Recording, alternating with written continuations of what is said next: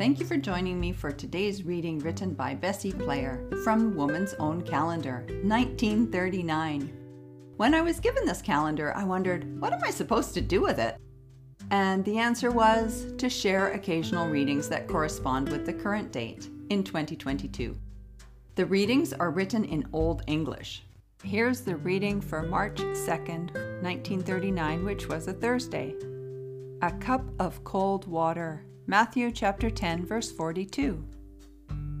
The smallest service done out of love to Jesus will meet with its reward. In fact, such service brings its own reward to those who thus devote themselves to the service of others.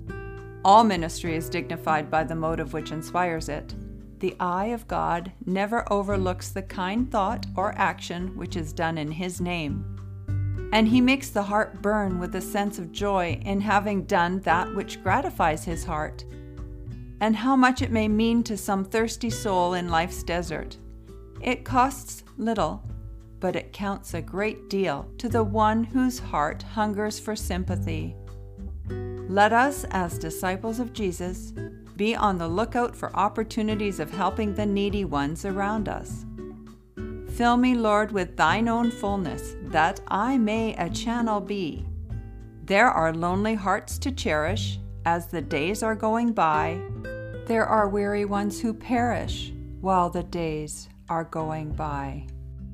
So, those are Bessie Player's insights from March the 2nd, 1939. Thank you for listening.